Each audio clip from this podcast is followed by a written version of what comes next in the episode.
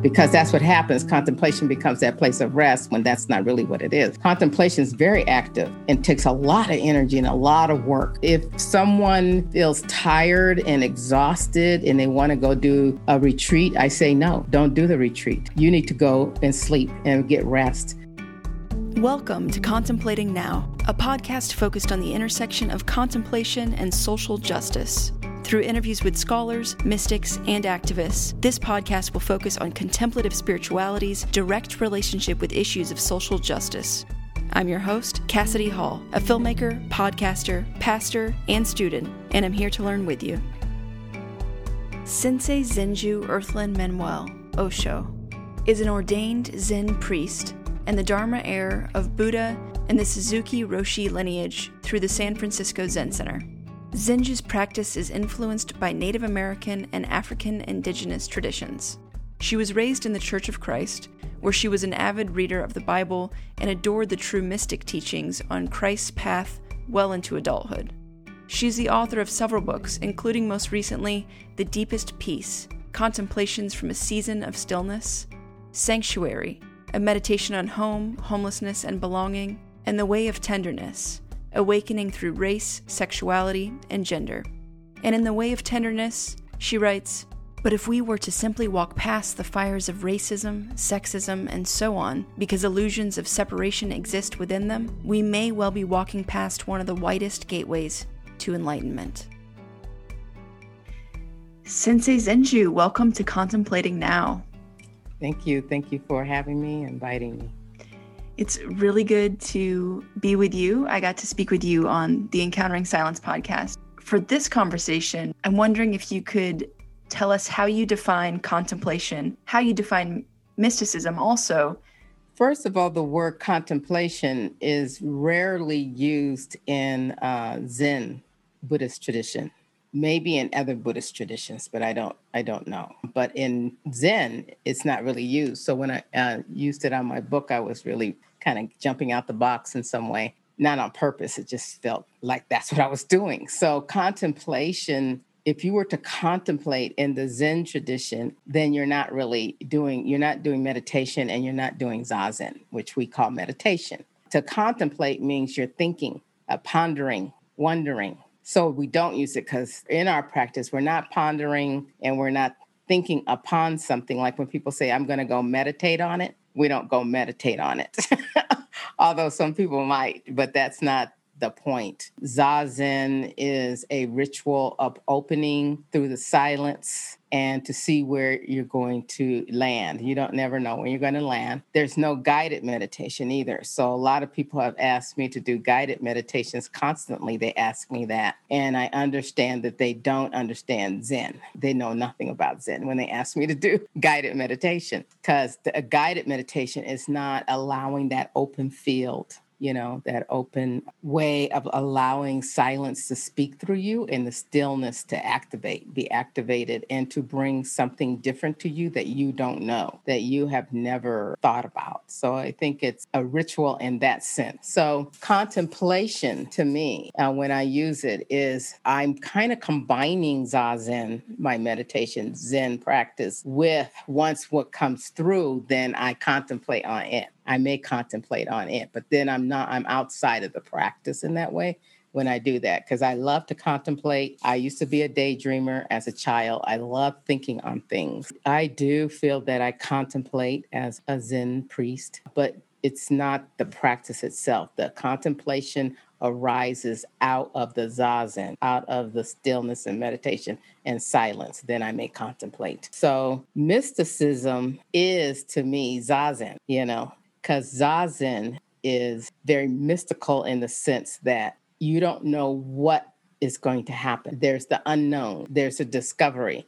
And that's the hard part about it because, you know, everyone's like, why am I'm sitting here, you know, so, you know, tell me what to do. Um, you don't fill in the space. You just allow uh, whatever is going to come up for you to come up. And what you're doing, which many mystics and all mystics, I'm sure, did and do, is taking that time to just be, period just be and then see what you sense into you know what's happening and what's around you So just developing that kind of silence and stillness helps to navigate the world, navigate life. You're actually honing and cultivating a way of walking in the jungle of life. And so this to me, Zazen is most close to me to what maybe a, a medicine man or woman in indigenous cultures many, many, many, way before Buddha, because meditation is way before Buddha, um, did in order to hear and see and be able to create the medicine that's needed for the people for themselves. And so Zazen's like that. And that's the mysticism for me. It's definitely steeped in what I already am practicing and probably was practicing before I even, you know,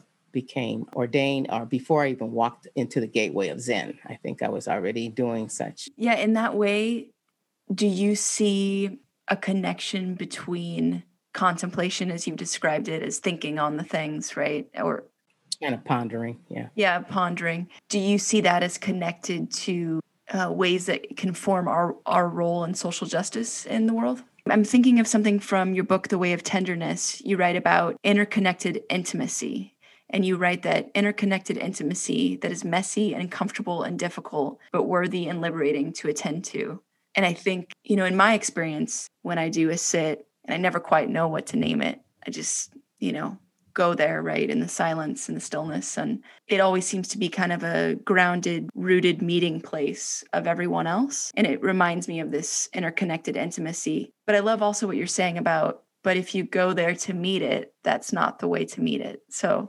right. So you're asking whether activism, social activism, or just social justice work is is there contemplation in it? Does um, a contemplative practice help or undergird mm-hmm. movements or or activism, yeah. and vice versa? Yeah. When you said it, my mind went way out. Like no, because I feel that we have not been able to integrate contemplation or meditation with social justice. So we're either doing one or the other. Okay. So they're still quite separate, even if in our minds we think, oh, I'm an activist, so I'm going to go out and do this and then I'll go sit. Well, that is what that is. You're going out to, you know, activate and you're going to sit. They're separate walks. It's a good question because I'm very nervous about it in the sense of person who's been an activist and still considers myself that, but I wouldn't probably go out and do some of the things many activists do today for many reasons um, not because I don't think what they're doing is profound or uh, needed, but I feel that people do not have a good ground and foundation and understanding of contemplation in order to be able to bring it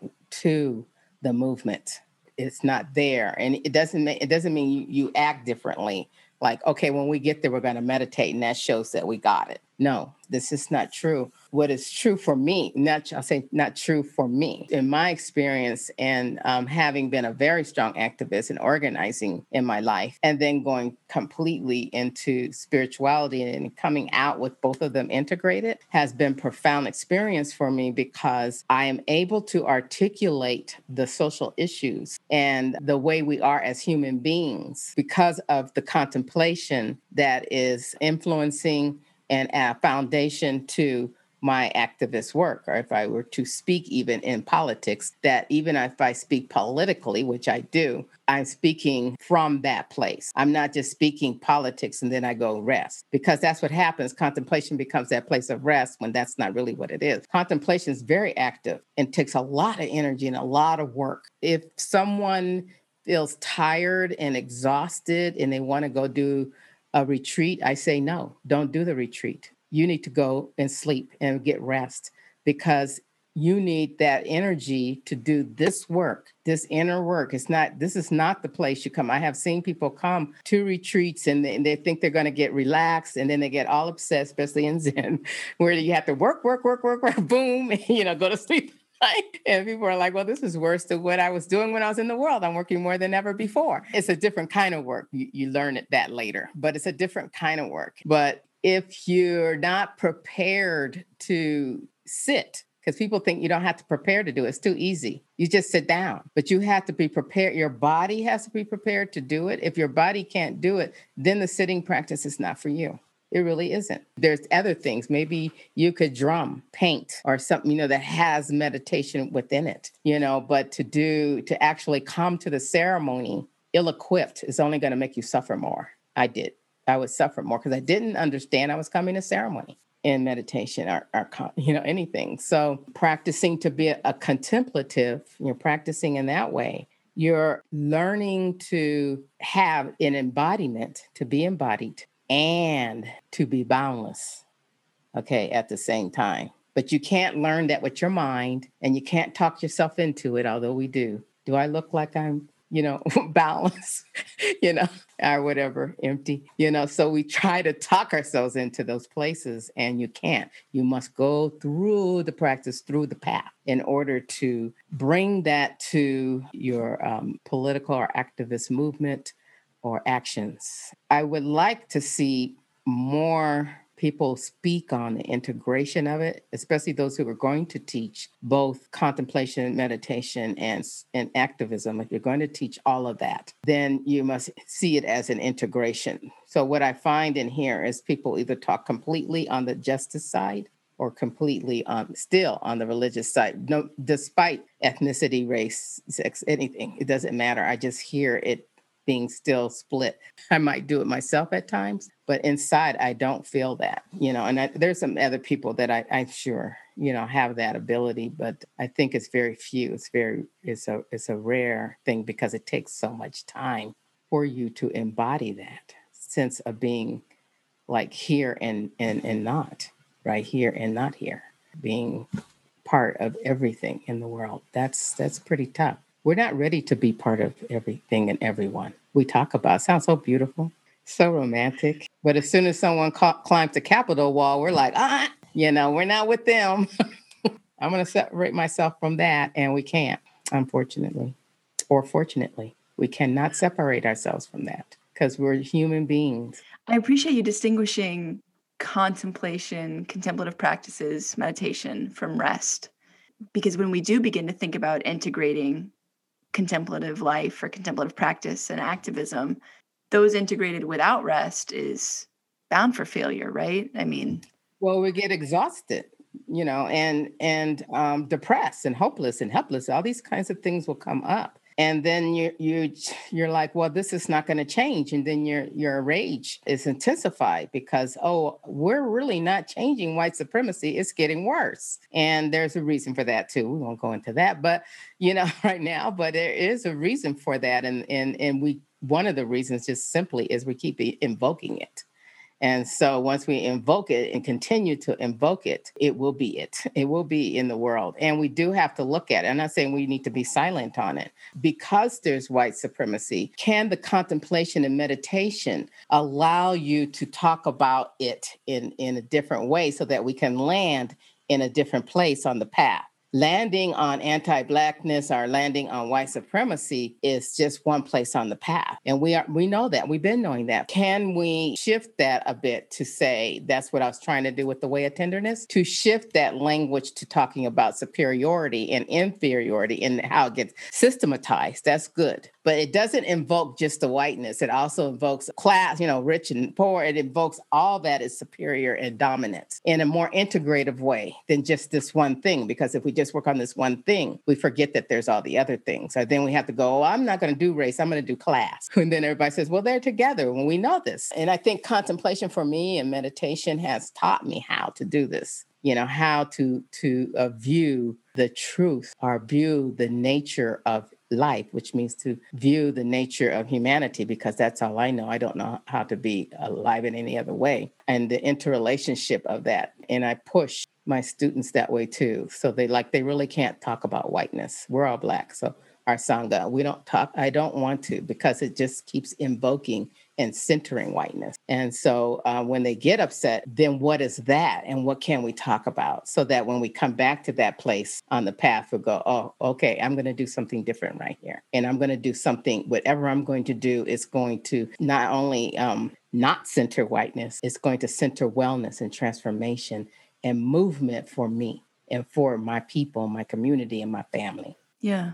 In your book, The Deepest Peace, you beautifully write about rage and making room for rage. You write, I don't quiet the rage for peace. Peace is not superior. Peace is persistent. Rage is persistent as well. I meditate while trembling with rage. Rage is here because love is needed. Wondering if you could speak to the importance of not ignoring rage and how it can be this this valued aspect of yeah peace love justice centric emotion yeah rage is for me is accumulated anger over many many decades right and I think generation. I really think it's it's just passed on, it's imprinted on the bone. You know what you do with it when you come in. I don't know. I didn't come in interested. I didn't come to contemplation interested in removing all emotions.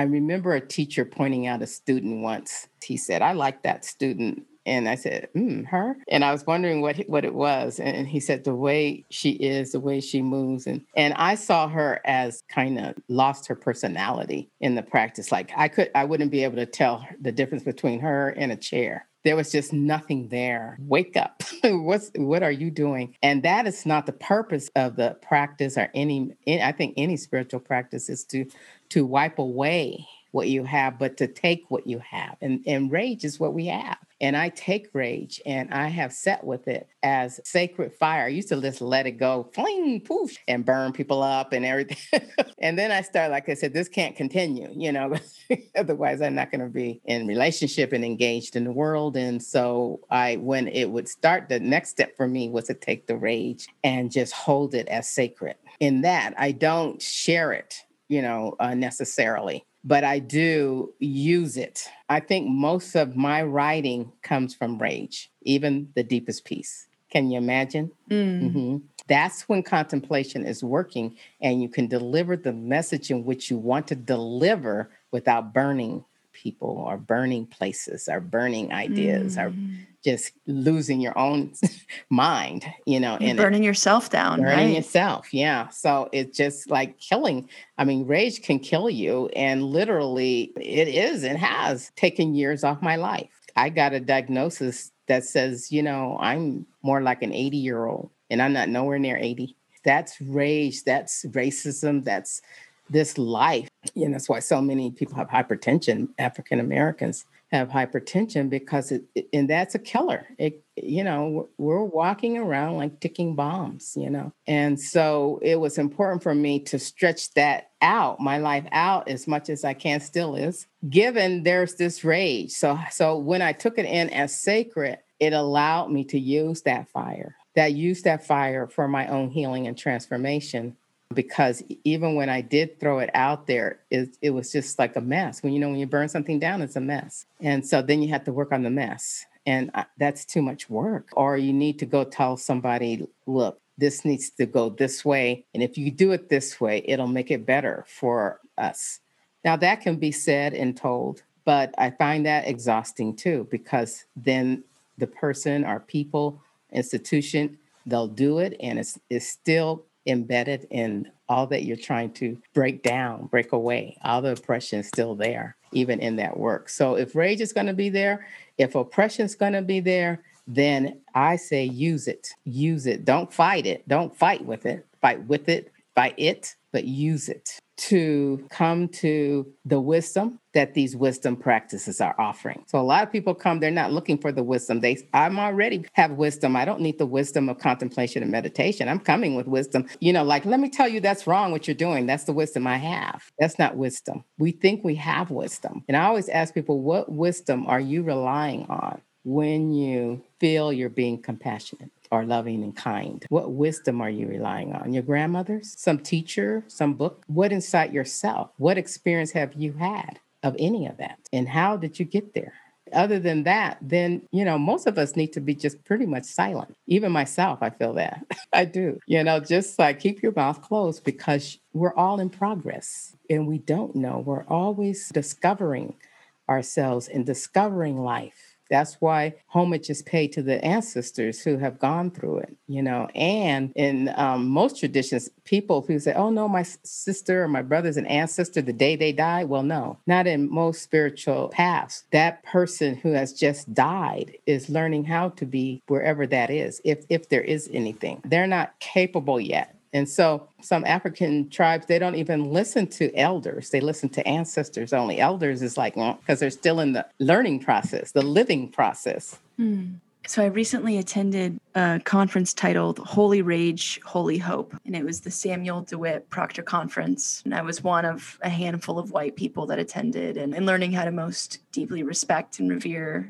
the prophetic spaces, the prophetic nature of Black spaces. I'm reminded of your words in the way of tenderness when you talk about, you write, creating and entering sanctuaries allows us as people of color to address the circumstances that are specific to who we have been born as on our own terms without interference. The desire of those who are not people of color to enter those spaces where people of color face these issues betrays a disregard for the uniqueness of the work that must be done within these cultural sanctuaries it indicates an unjust sense of entitlement on their part. And I wonder if you just could maybe speak to the importance of those sanctuaries. Yes, maybe should have written more on that in that area on that part of the book because I've gotten that question many times. A spiritual path requires when you enter to strip down, to be exposed, to be seen, and and all these kinds of things it requires a place in which you can do that and feel free. It's kind of like if you go to the doctors, there's some doctors you would not undress with and some you will. You know, you can feel whether or not this is going to be safe for you to do this while you're taking care of the things that are bothering you, you're suffering. You know, do I want this doctor to touch that where I where this is? Well, that's the same thing. So I feel that we need places to do that, just to do the strip down and then be able to walk the path. We're in all, we're understanding more about internalized oppression in walking that path, so that when we're in situations of racism, we're also understanding the internalized oppression part of it, not just blanket racism or white supremacy or anti-blackness or any of these things. Where it's all there, not just that piece that's out. There's the in and the out what I've seen in some cultural sanctuaries, when I say cultural, a lot of people think I mean black or people of color, but anything is of the culture. So I've heard of lawyer sanghas, women sanghas, all kinds of sanghas, right? Our gatherings based on various aspects of the culture, artists. I feel that there's always this truncation, you know, like, oh, we need a special place because we're so you know, BIPOC, Black, Indigenous people of color need a special place because we're so weak and vulnerable. And that's not really true. It may be true, but that's not everything, you know, or we're wounded. And I think that that's a misperception of cultural. And so um, one Sangha member did a, a, Dharma talk at a Sangha, and the guy says, I think we need to start a cultural sanctuary because he had read the book, right? You wrote you that same part you're reading. And, you know, he's he was a white male, he says, I think, you know, from his heart, I knew he was coming from his heart. We need to start a cultural sanctuary. And I said, Why? You have one. You're in it. It's your Sangha right here. This Zen Center is the cultural sanctuary. The culture is Zen, and it's what it is. And you work within that culture because not every person of color wants that either too that's an assumption you know i feel that um, that's the truncation and the lumping but i feel that we do need spaces i needed it when i went into um, zen i was fortunate enough to enter a people of color group I didn't know what it was, what people of color was at the time. I didn't know what people were talking about because that language came from the academia world. And I wasn't in academia in that sense of the, you know, like I had already done. I had my PhD. So I was like, what's this people of color? You know, I went to one Zen Center in Berkeley and they said, well, they have a people of color group over at San Francisco Zen Center. And I go, okay. And then we would come to Berkeley Zen Center, me and, and my partner, we come to Berkeley Zen Center and they said, oh, well, you know, there's a people of color group at San Francisco. I said, what is this thing about the people of color group? And so finally we just left Berkeley Zen Center and went to the people of color group.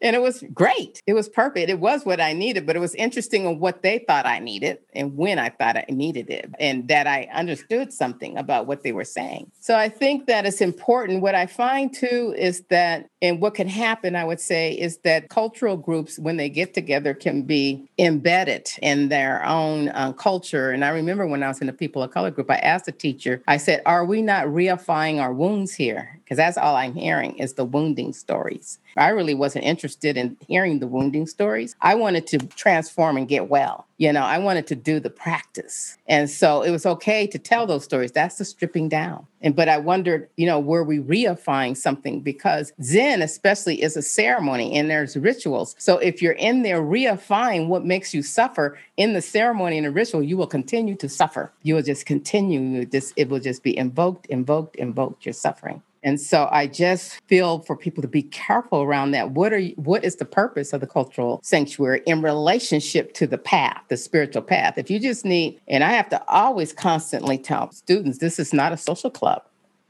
You know, can we just and they just hang out? I mean, I went somewhere and then came back and they had gone to a concert together. I said, that's not the purpose because something's going to happen out there. You're going to bring it to the Sangha and it won't have nothing to do with doing practicing Zen. Now, in other traditions, maybe that works. I don't know. But I feel that it's, um, if we're in there just to come together, just to talk about the wounding, um, talk just about whiteness, you know, when my students get on that, I get stopped. You know, we're not doing that. So, you know, I want I want to hear about blackness you know. One student said well i think this is when the kind of young neo kkk i don't know we're walking down the street with the torches the tiki torches and everything walking into parks that time. And one of the students says i want to go down and sit in the park and meditate. And i said i won't be with you. Why? I said i'm not going but you can do that but we're not going as a sangha either. We're not going to have our little banner saying still breathing's out here. No but you can go there if you want. And like why? I said because when that black boy died, Tamir Rice, you didn't say, let's go anywhere. Where, why didn't we get our banner and go there? So I'm just trying to, just to, so that people can see where the attention is. And we all know where the attention goes, that's what happens. That's what life is. I think we have to have attention. I'm not saying, you know, turn our back, but I think we have to have a, a broader, a broader picture. I don't care if all Zen centers were diverse, are all white people suddenly were not racist. That what is that going to do for me? What do we think that's going to do for us?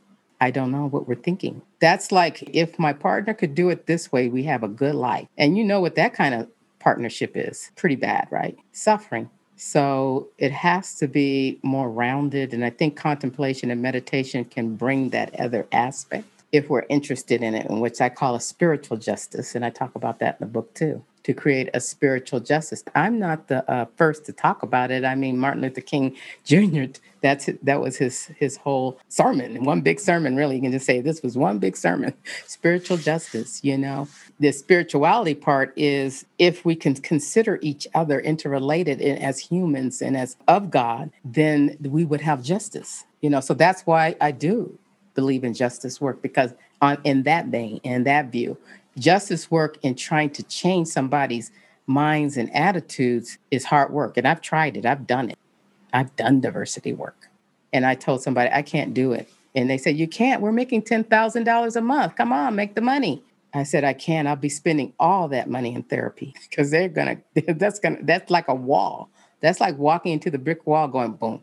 And they said, Well, you don't have to do it with any results. And I said, Oh, well, okay, that's interesting then why should I use my entire life? Why should I sacrifice myself for absolutely nothing? For the money, that's not enough. The, the way you're talking about this feels like when I imagine, you know, the conflicts of, of our world, our country today, it's almost like this this bi this really strong binary energy and you're talking about the work that's much bigger much more below. Yeah because it's in the ground it's at the ground at the base. What Thich Nhat Hanh called transformation at the base and i'm teaching that right now with my students and and what that means you know and how that uh, affects what we manifest are what comes into being because what comes into being comes from the base comes from our perceptions come from you know our our mental formations and all these kinds of things we learn in our practice. It comes from that. So we can know the list but if you don't understand how perception or mental formation or being embodied affects what you do in the world helps you understand what's happening in the world there's there's going to be something missing and I don't say you have to do Buddhism either or meditation because I or contemplate. I think those are for particular kinds of people who have that nature. Most people do not. They have another kind of temperament, and you have to find what works for you. What would be that place in which you would awaken to everything despite the horror in the world, despite or because of the horror in the world? What would you be doing? What would you do? What do you do? You know, I have people that come, oh, you know, suffer, I can't meditate. Every time I sit down, I'm just suffering. I'm just suffering. And I was at a meditation center when I was teaching, and I said, well, I think you need to stop meditating. You just, I said, you can just like go on home right now and rest. This is not for you, not now. And I don't know why folks think it's for everyone because it's not. It's only for those who are interested in going into this kind of deep nothingness, this deep unknowing, um, this way of discovering. Those who want to walk out in the meadow and not really know what's going to happen out there. But the practice is teaching you. So you keep running into it, the racism, then now it's time to to use this and to be with it not to not to still be back when i was first discovered that my skin was not welcome the color of my skin was not welcome if i lived there i think i'd have been dead by now i would committed suicide i would have it's just too deep and too heavy to not feel you belong on the planet Or that you can never have a full life because of the color of your skin or because you don't have any money or all these things they say you have to have in order to have life. So if you don't discover life, then you're going to think you need all those things to have life and you're going to just suffer. We're going to suffer anyway without all that. And then we suffer the suffering, which I did. I did all, all the things I speak on are, are my experiences not not necessarily something I just read, but the experience of being in practice and the experience of being in life coming together because I wanted to see why bother. In in your work you also write a lot about the connectivity with nature and the earth.